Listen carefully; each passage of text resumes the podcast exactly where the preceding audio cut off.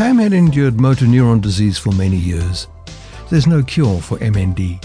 She lay in bed contemplating God's power to heal.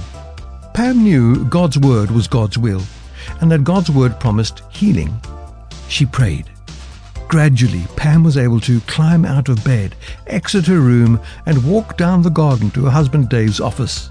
Hearing a knock on the door, he rose and opened it. Dave almost fell backward as he saw his once incapacitated wife standing unaided at his office door, totally healed. Faith is confidence in things hoped for, and faith comes by the word of God. She had simple faith in the word of God that he was willing to heal her, and he did. God's word is God's will. God's word promises healing. Faith is confidence in God's word. God tracking is believing God will heal. I'm Dudley Anderson, more at surereality.net.